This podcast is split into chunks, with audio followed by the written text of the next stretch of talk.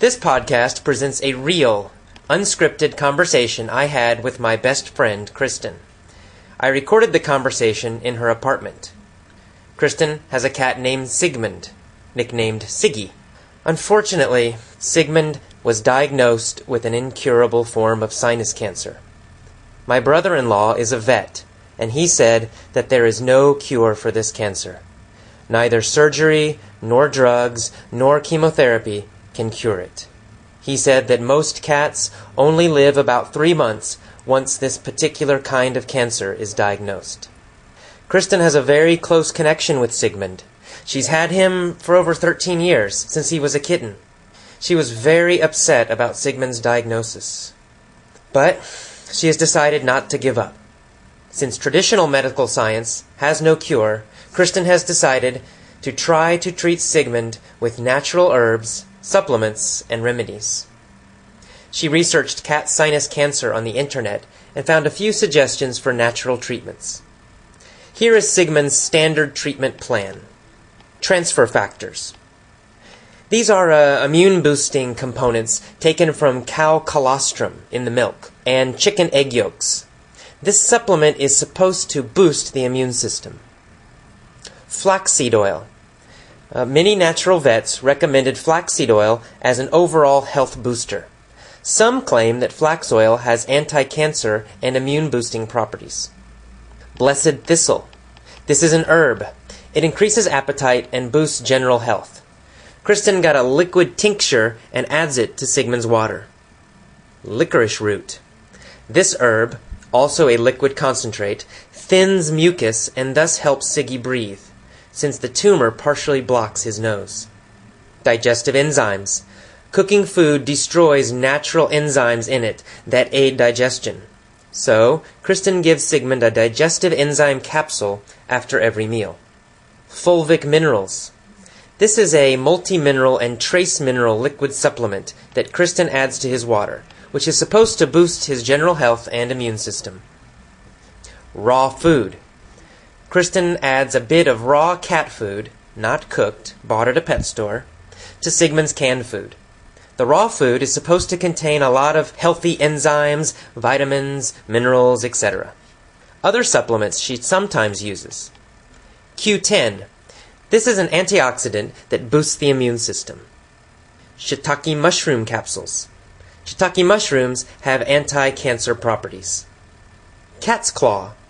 This is an herb that boosts the immune system. Essiac. This is an herbal blend that is rumored to have immune boosting and anti cancer properties. Terramin clay. This clay is rich in minerals and is also supposed to have detox properties. It is added to the water. Kristen has been following the standard plan for about a month. It seems to have helped Sigmund. His general health seems good and he seems generally happy and comfortable. The swelling around his eye and nose, caused by the tumor, has not increased. However, it has not decreased either. So, Kristen bought the additional supplements Q10, shiitake, cat's claw, clay, and Essiac. This Monday, she gave him all these new supplements on the same day. It was too much. Sigmund vomited, threw up, shortly after getting all these pills. So, when I went to Kristen's apartment, we discussed this problem and what to do about it. Here is the discussion. Yeah, so anyway, you know, I think that I think you, you know we've established a pretty good routine with his, uh, with you know the raw food, this the the blessed thistle in the water, the licorice stuff in the water. Trans factors I think are pretty good. Flaxseed oil is supposed to be really good. And uh, what else does he give him every day? The minerals. Oh yeah, the minerals in his water. You still you got those in his water again? Not right now. I have the only the clay. Ah.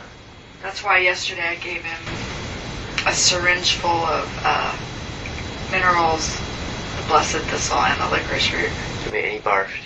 Yeah, I think those. It was. It wasn't just that. It was everything. Yeah, I think the the minerals are supposed to also be diluted in water, maybe.